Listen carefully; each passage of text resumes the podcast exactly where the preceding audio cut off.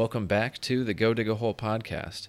I recently had the honor of speaking at Portland State University's first Thursday Talk.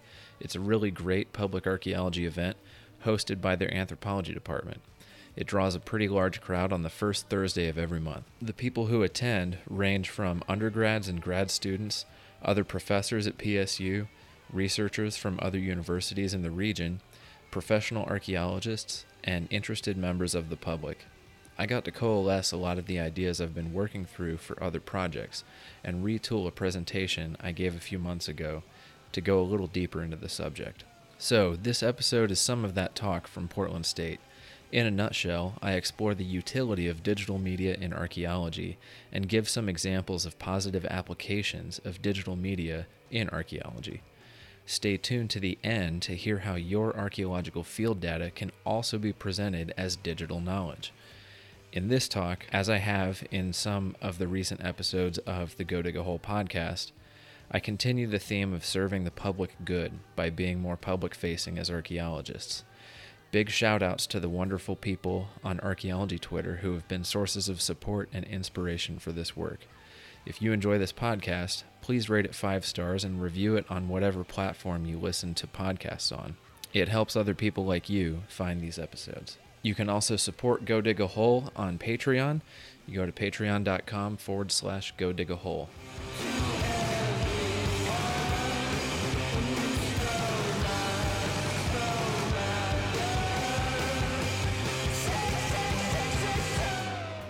how I got into archaeology was kind of by accident, oddly enough. I started off as an engineer uh, at North Carolina State University.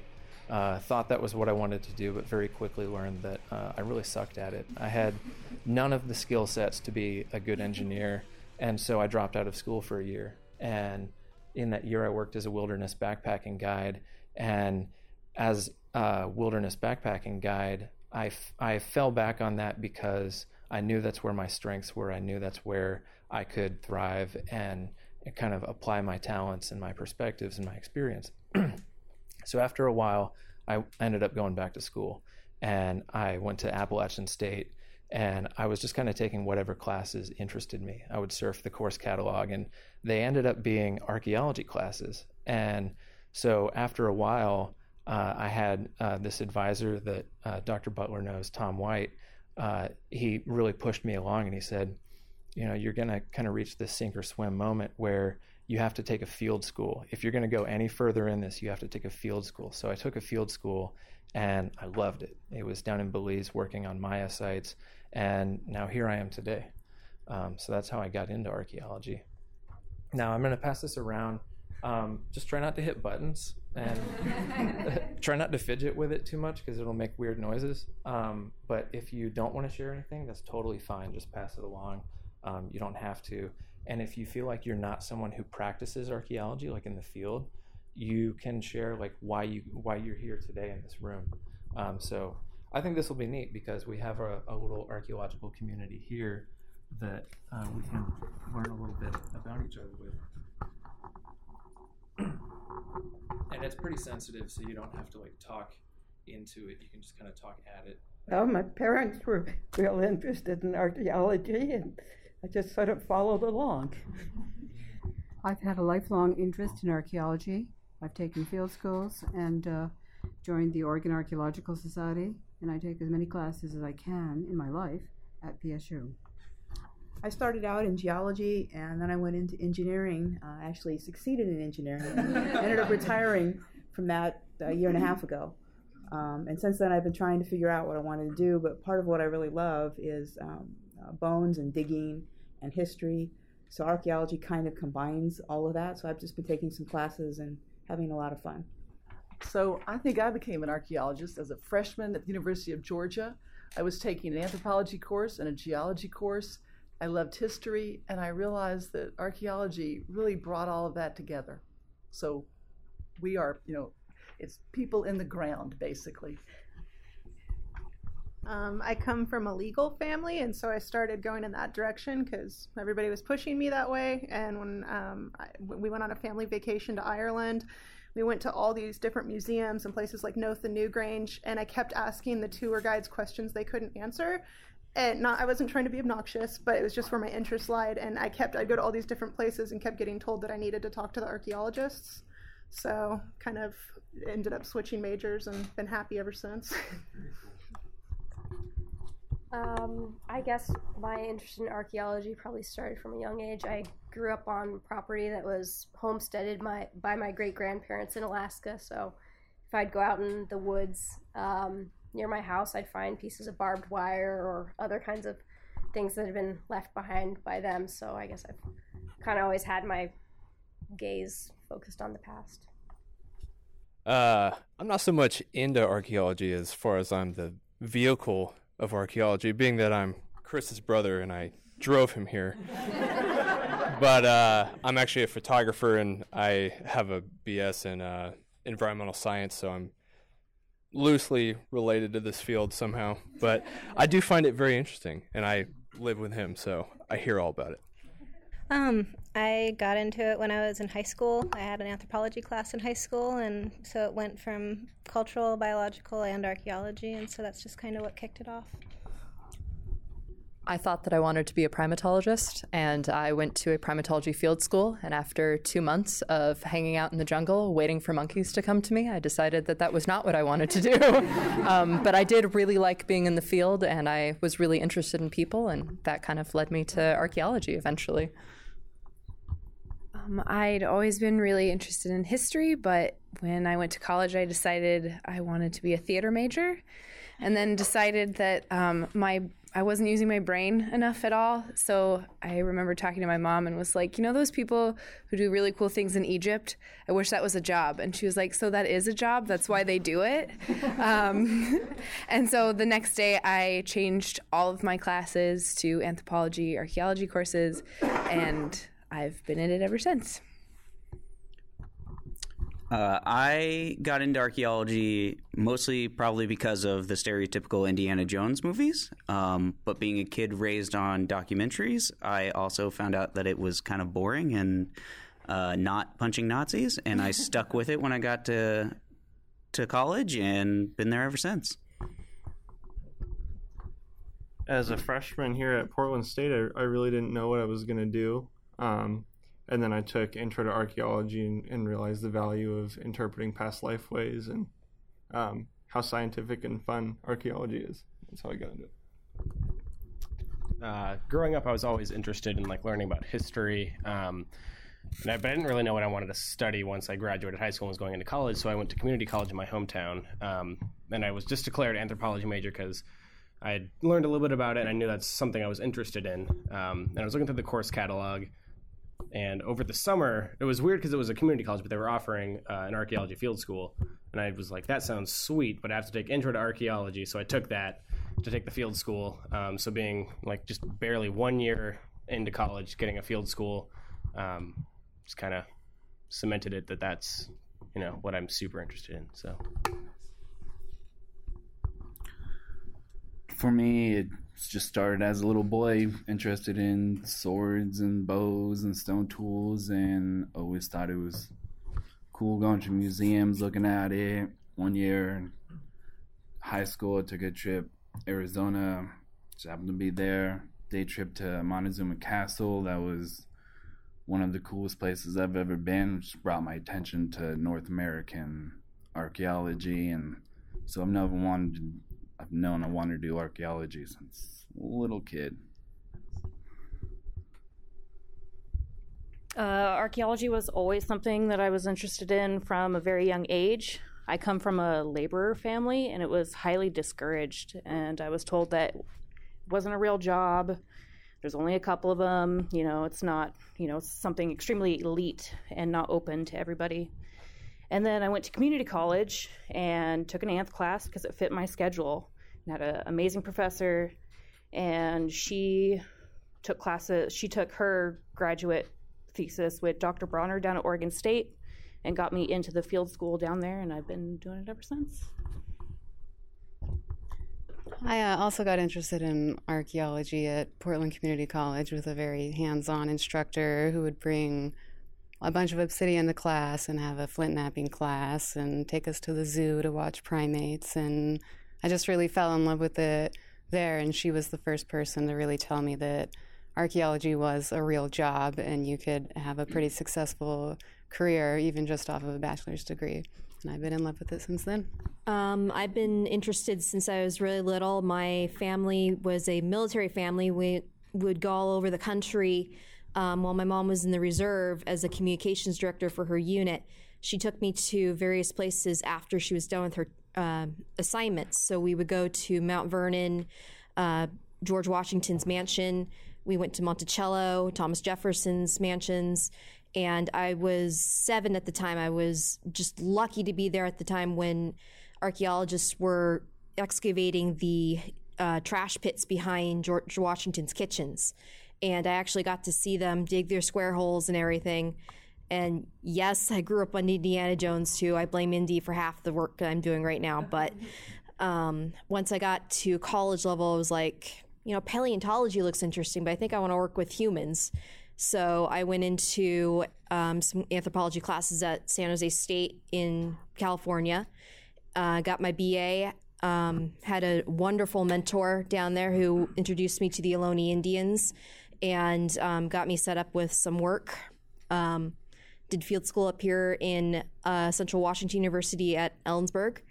And um, here I am looking for a job. Thank you, everyone. I feel like I, I know all of you in the room uh, a lot better, and uh, I feel like we know our little archaeological community and where we're all coming from. That's pretty awesome.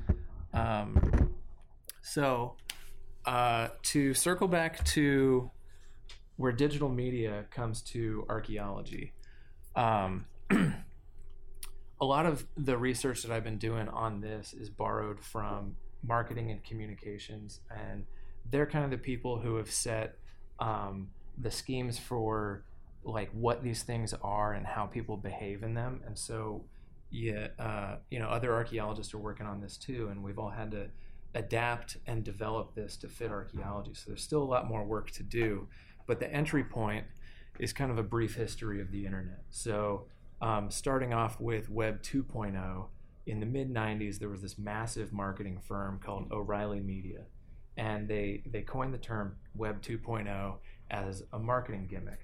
And what they were uh, doing with it was to signal the shift from static web pages, like those lovely old GeoCities sites that uh, were on the early days of the internet, to blogs with comment sections. And that was essentially like the extent of technology that allowed people to interact with content that was online. Not very elaborate, not very uh, sophisticated. But then uh, moving to Web 3.0, there's a lot of debate over what exactly it is, uh, when it started, and where it came from. But the general consensus is it's marking yet another shift from interactive media online to expansive user generated content online. So the best example we have, or the most familiar example we have at least, is social media. So you've got Facebook, Twitter, and Instagram. Um, and so, uh, borrowing these things from marketing and communications to archaeology requires us, like I said, to do some some uh, finessing. But if we look at how technology socializes with the way we act and behave as archaeologists and the way we do our research and the way we teach it and the way we present it to the public, we can see how it sits in the archaeological archaeological toolkit just a, along with like our theory and method and our tools and technology. Um, and so uh, to break it down for the the digital media that archaeologists can use uh, kind of the starting point is social media blogs and podcasts and there are strengths and weaknesses with all of them um, with social media there's um, kind of expansive networks but um, it's dependent on the network factors so um, with Facebook and, and Twitter, for example, and really Instagram too, um, there's algorithms that drive the way people see content. So um, I might not see everything that any of you post because the algorithm decided that I don't need to see it. Um, and they also weight uh, how much you have paid to present your content to someone. So that's one of those things that while that's a very productive source of research for marketing and communications, um, that's a source of worry for archaeologists because we often worry about creeping neoliberalism in our research and stuff like that. Uh, for blogs, I'll go into more detail with that in a little bit, but they're evolving adaptive documents. Um, and uh, they have a lot of potential there. With podcasts, uh, it's very easily consumed media, uh, and it has a much larger network potential than any of the other media. Um, but if you are a teacher or just an archaeologist or anybody considering how you're going to present anything on social media, you have to consider some various factors for kind of safety and responsibility of what you're doing with it. So there are a lot of uh, benefits to a public account on social media, but there's also reasons to be private. So the benefits are the, the benefits to a public account are anybody can find it, but that's also uh, the drawback to it is anybody can find it. Um, you also have to worry about cultural sensitivity. That's something we have to worry about no matter what we're doing with archaeology, if it's on uh, digital media or anything else. So I think a good example is uh, like a human skull. It's a very striking, very compelling image. And, you know, like when we think of archaeology, we often think of somebody holding a skull, like maybe picking it up out of the dirt or something like that.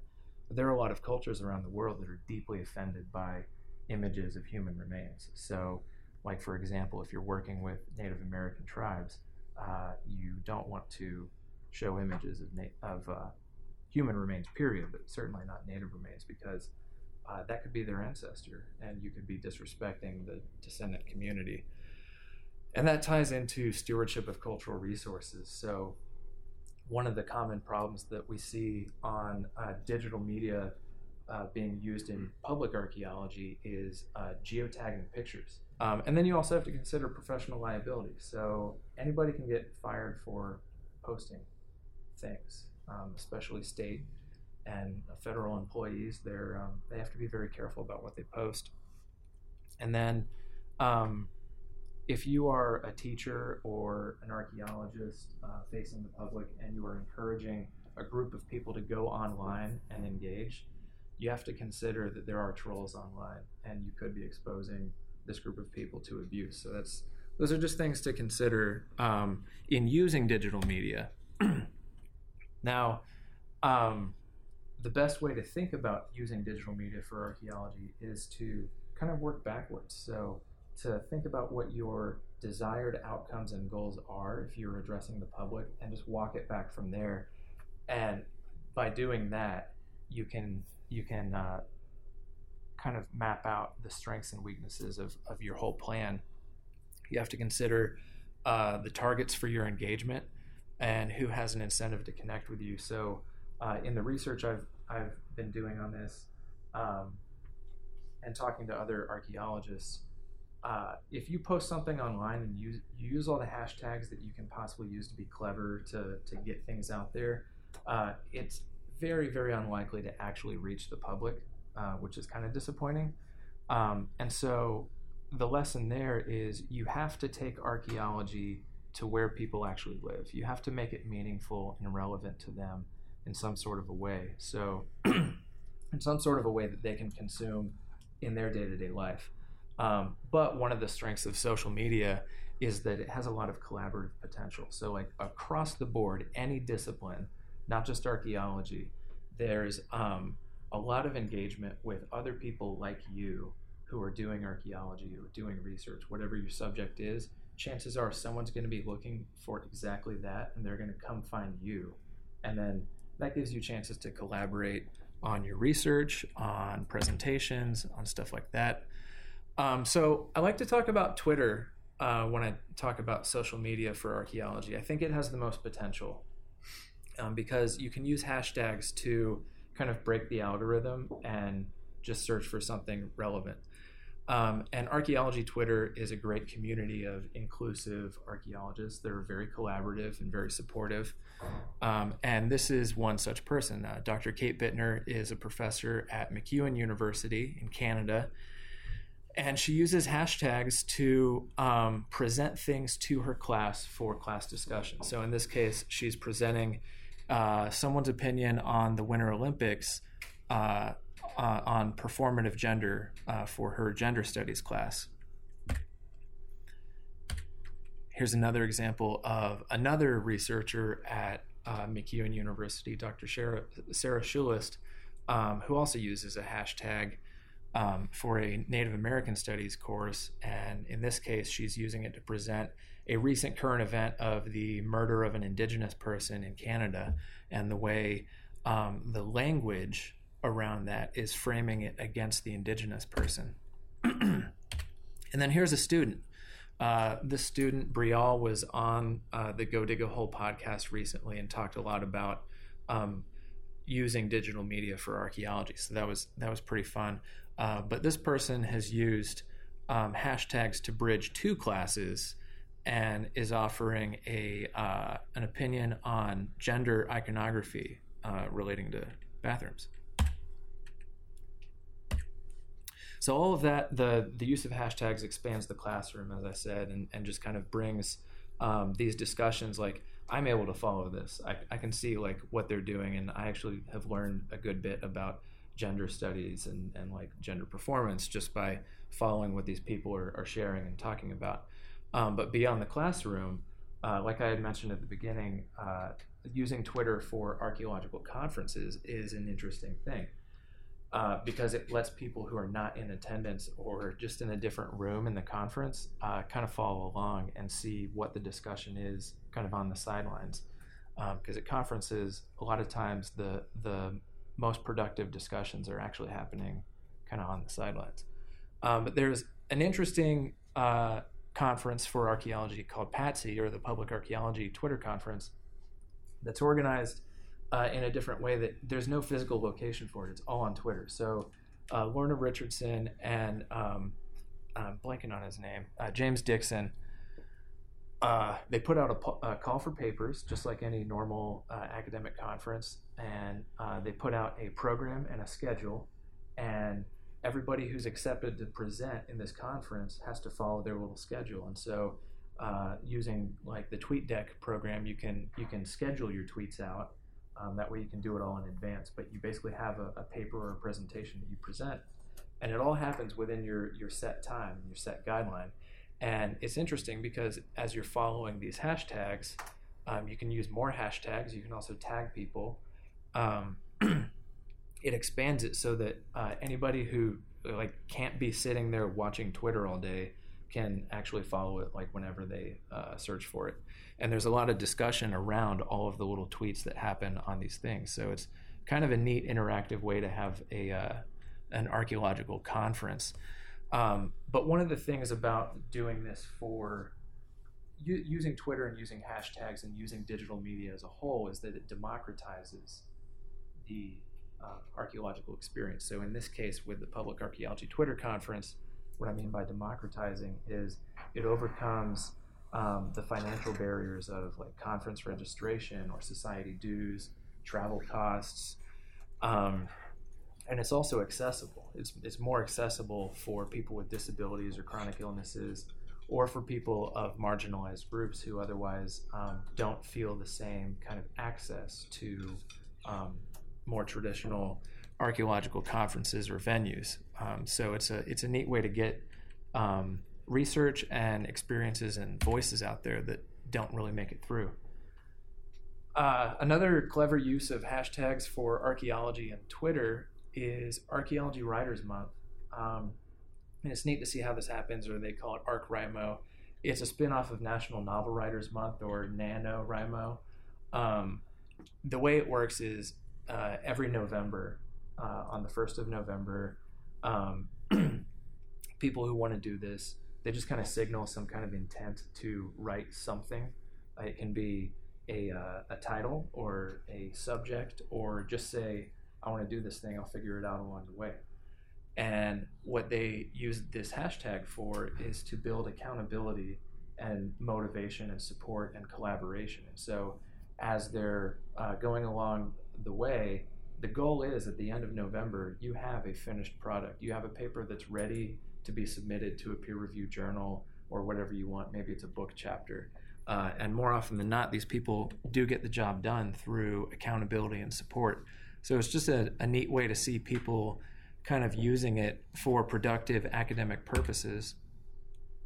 Um, so shifting away from social media to blogging, um, the way the way it can serve archaeology in, in more productive ways is uh, blogs are kind of living documents, and uh, depending on who's involved, you can have um, you know a really well written blog post and also really constructive comments that serve as revision notes, and so the blogger can keep revision notes in the post, and so that way it speeds up the peer review process and it also makes it open. So it's not hidden behind a, a paywall or anything like that um, unless for whatever reason the blog's behind a paywall but you really shouldn't do that. Um, and like i said depending on who's writing it and, and who's uh, offering the revisions you can have uh, the same kind of level of research quality uh, that you would find in more traditional uh, peer-reviewed publications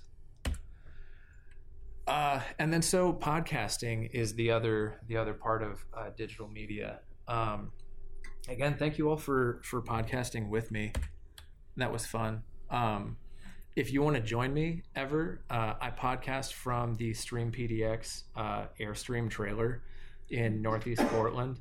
Uh, I'm always game to have guests. Uh, if you want to share your work or come on as as a, a, a co-host, whatever, I'm always happy to have people join me. Um, so you can sit in that airstream with me.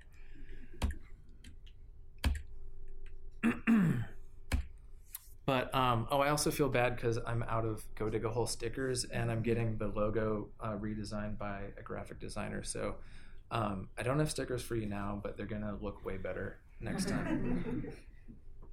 um, so uh, podcasts are are uh, they're an interesting animal because they have a much bigger network potential. They have a much bigger reach. So if I were to tell you uh, the Go Dig a Hole podcast each month hits about around five to eight thousand people, versus the um, you know I have a handful of, of peer reviewed articles that are out there. I would be lucky if maybe fifty people read those all together in my lifetime.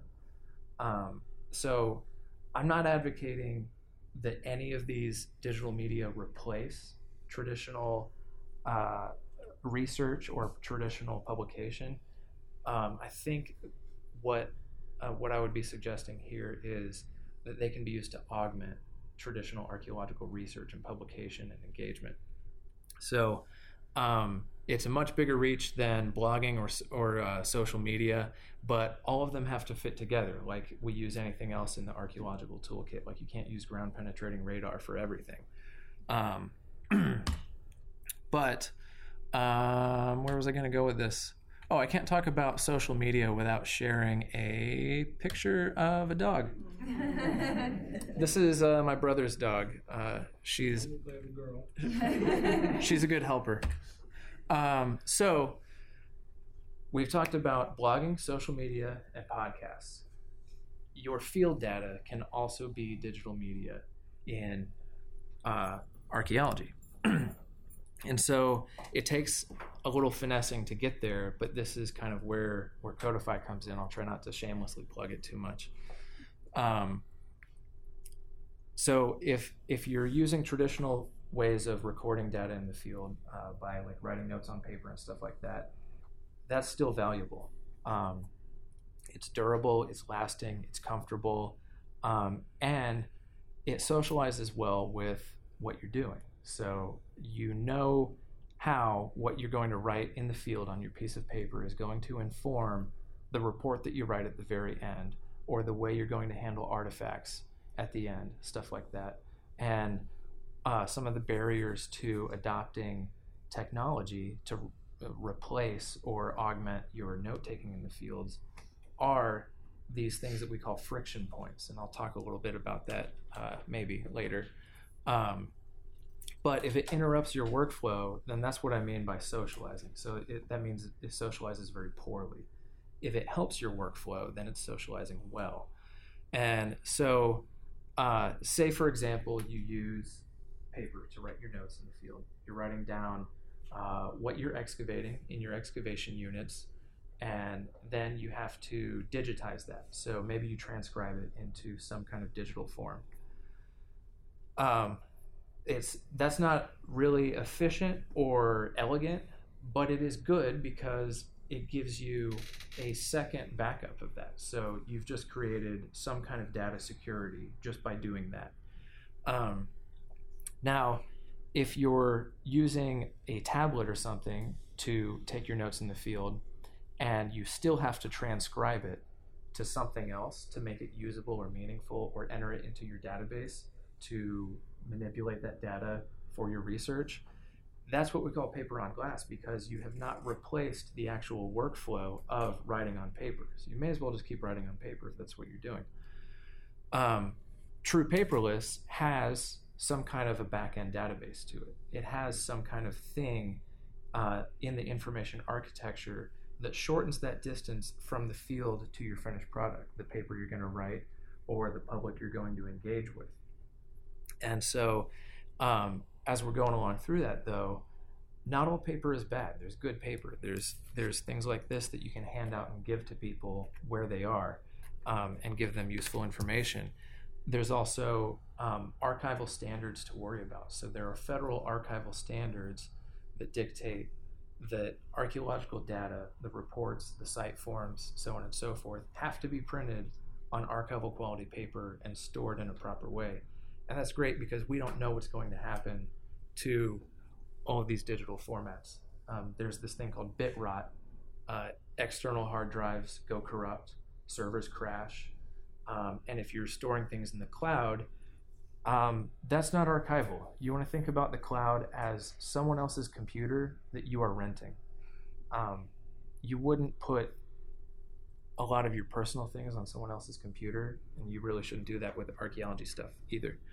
Um, so you've got to think about data security along the way, and you've also got to think about data durability. So um, there are there are best practices for using uh, like external hard drives, like rotating them. You want to have a three to one backup for everything, and you want to rotate it. Make sure that that data is fresh to avoid bit rot.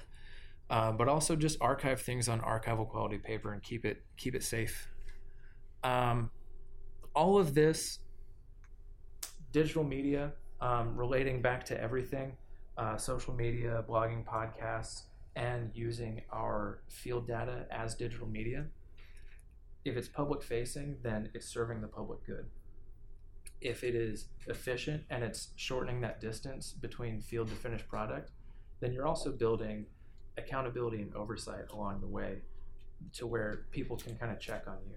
And uh, if you're making it efficient and effective and public facing and serving the public good, then you are outmaneuvering and outpacing the current political environment where you have um, lawmakers who are really hell bent on this term called streamlining.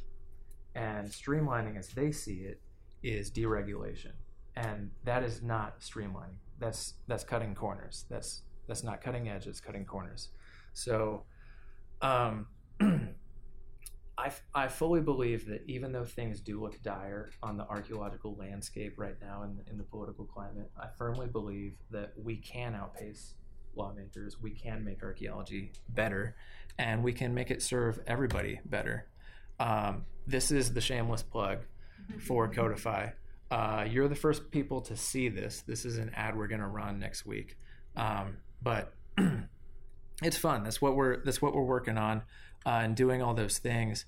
And uh, when, I, when I talk about serving the public good, Codifi is doing uh, something really fun with the Denver Museum of Nature and Science, where uh, they were working with us and they said, we want to be able to pull in data from from the archaeologists, the paleontologists, the zoologists, and the collections and curation, and we want to be able to flag data in the back end database. Like certain fields will always be available to the public, so they can search it, they can do their own research.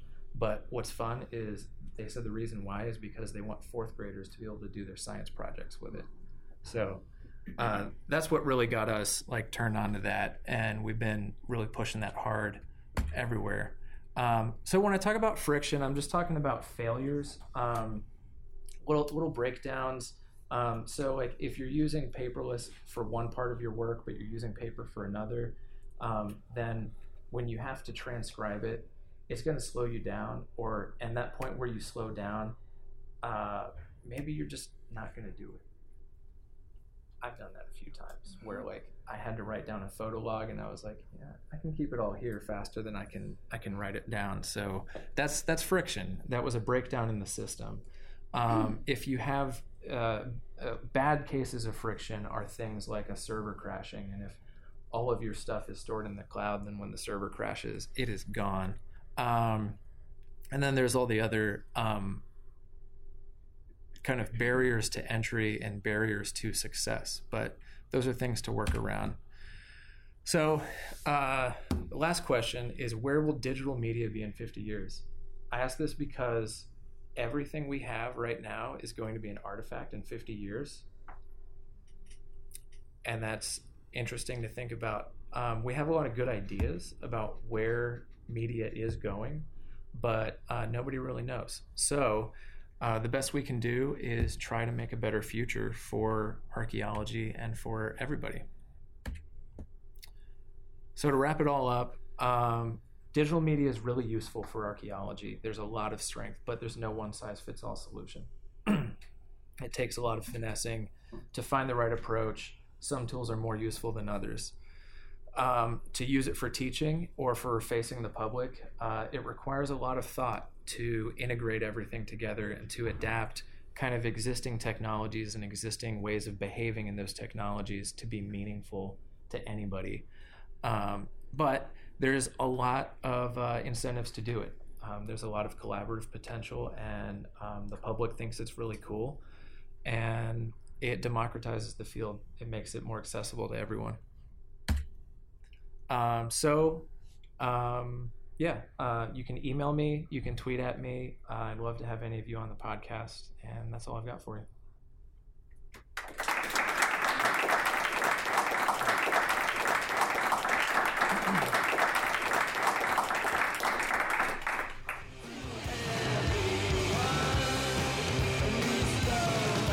Thanks for listening to the Go Dig a Hole podcast. If you enjoyed this show, please consider uh, supporting it on Patreon. You can go to patreon.com forward slash go dig a hole. Uh, all of your contributions are incredibly appreciated, and uh, I've already been able to do a lot of amazing things with your support. So thanks again, and please uh, share this with any of your friends, colleagues, classmates, students, teachers, whatever. Uh, you can also find me online. I'm very online. The blog is godigahole.com. Uh, you can find me on all the social media platforms at godigahole.